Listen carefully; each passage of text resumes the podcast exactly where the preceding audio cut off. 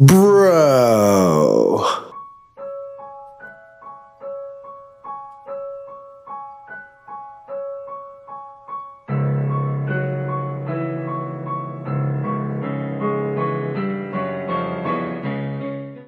Welcome back to another episode on When the Bell Tolls with Big Cuz. On this episode, we're going to be talking about who now steps up to face Roman Reigns and the Bloodline. If there's even anyone in the company now that could do that. Stay tuned after a word from our sponsors, Anchor. Check out who we think has a legitimate chance of stepping to the Bloodline. So, welcome back. I hope you enjoyed our ad sponsor, Anchor, and everything they can do for you if you would like to start a podcast. So, in this episode, we're going to talk about who legitimately has a chance to step up and face Roman Reigns, who's now over a two year run. Last May, so May 2021, we released an episode at that point says, Who will step up to the table? And we had guys like Cesaro on that list. And oh, of course, now he is Claudio in AEW. And it got the guys and I thinking, who could now step up to Roman? Now that he's dispatched Lesnar, he should have got beat by Drew at Clash of the Castle. And we were sitting there thinking, who who steps up now? I mean, there's only one legitimate chance person contender that we see, but he won't be available until next year. But I mean, who in the company right now could step up to the bloodline? Now that they've added Solo Sikoa from NXT, who just won the North American title. I mean, they have Sami Zayn, they have the Usos, who are both tag team champions. You have Roman, who holds both world titles. There is not a superstar currently in the company active that you can convince me would beat Roman Reigns. You're, you Austin Theory, not a chance. Seth Rollins, maybe, but who does he have to back him? Kevin Owens would be a nice one, but they don't seem to be pushing that story. Uh, Drew's had his chance and chance and chance, and every time uh, Lesnar would have to come back. I think he's taking a lot of time off, even though he's having a phenomenal run in his this point in his career. There's not anybody in NXT. You can't convince me Bron Breakker come in and beat Roman. Uh, Gunther, possible. I think that would be a heck of a storyline. Imperium versus the Bloodline. And uh, because I mean Gunther just had a five star match with Sheamus at Clash of the Castle, one of the hardest hitting matches I've watched in a very long time. So Gunther could step up, but I don't want to see Gunther get beat at this point in his career right now. And I don't think that you're going to convince me Roman's going to drop the belt. I think they're still leaning towards Rock and Roman at WrestleMania next year, which, for the love of all things holy, doesn't need to be for any title at all. I think it could be like a retirement match because Roman wants to go Hollywood. I got news for him. He ain't going to go Hollywood like his cousin did. The Rock went from one of the biggest wrestling stars in the world to the Hollywood actor. And most people forget now that he even was a wrestler. You told me that in the 90s, I'd have called you a bold faced liar. The only legitimate contender that I see right now in the company is not even active, and that's Cody Rhodes, the American Nightmare. I think they're leading up towards Cody coming back from his injury, winning the Royal Rumble, facing Roman. But I don't know how you do that without the belt because I still think they're going Rock and Roman at WrestleMania in Hollywood. But I think Cody is the one that's going to dethrone Roman because it's the bloodline versus the Rhodes family. Now, Cody obviously will not have his brother in his corner, which kind of hurts. But at this point, I would love to see Dustin Rhodes, not Goldust.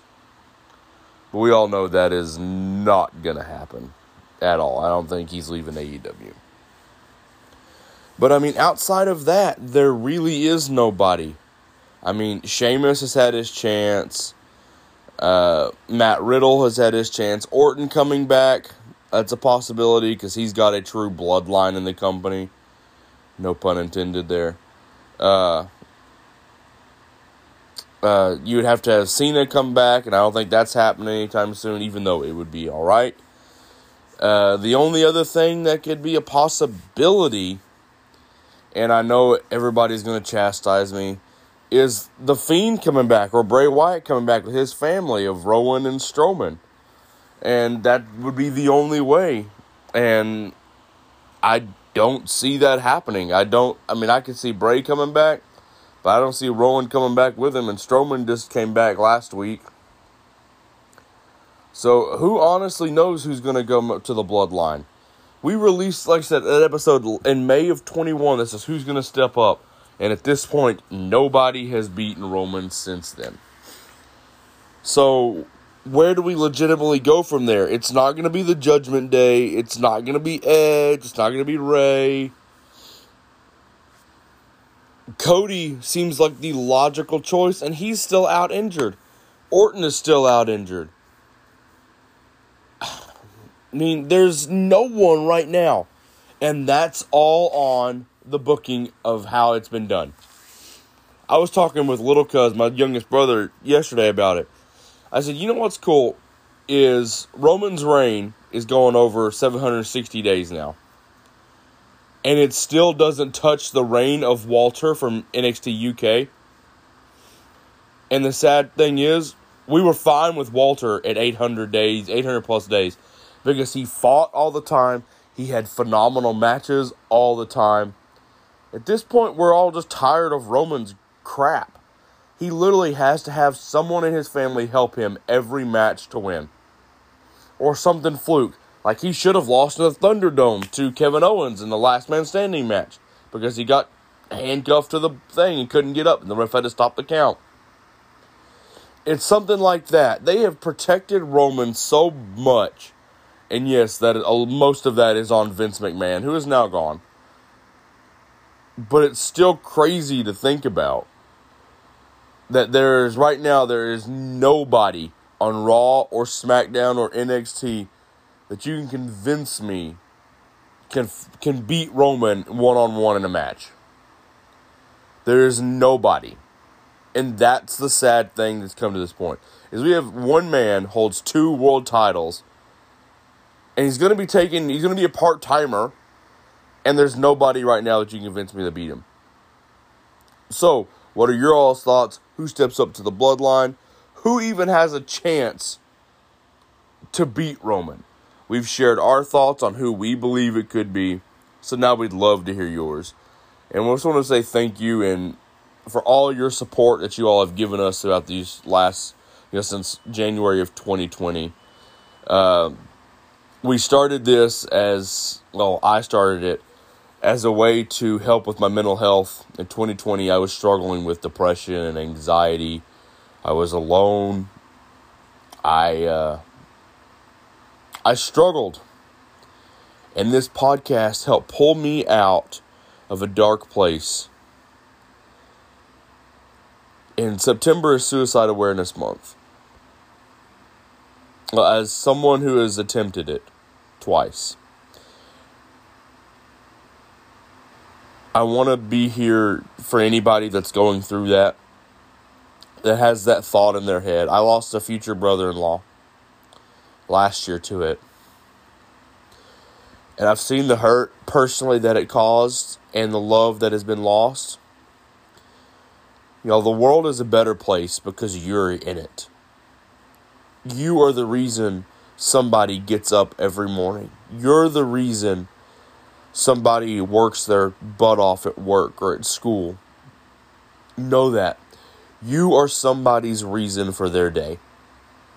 If we can help in any way possible, if we can be a sounding board for you, please reach out to any of us that record on this this podcast. I'm sure we will help you in any way possible. Because the world's a better place with you all in it. Please know that. We love y'all. Thank you again for all your support, and I hope you've thoroughly enjoyed our episode. And remember, when the bell tolls. the match is over.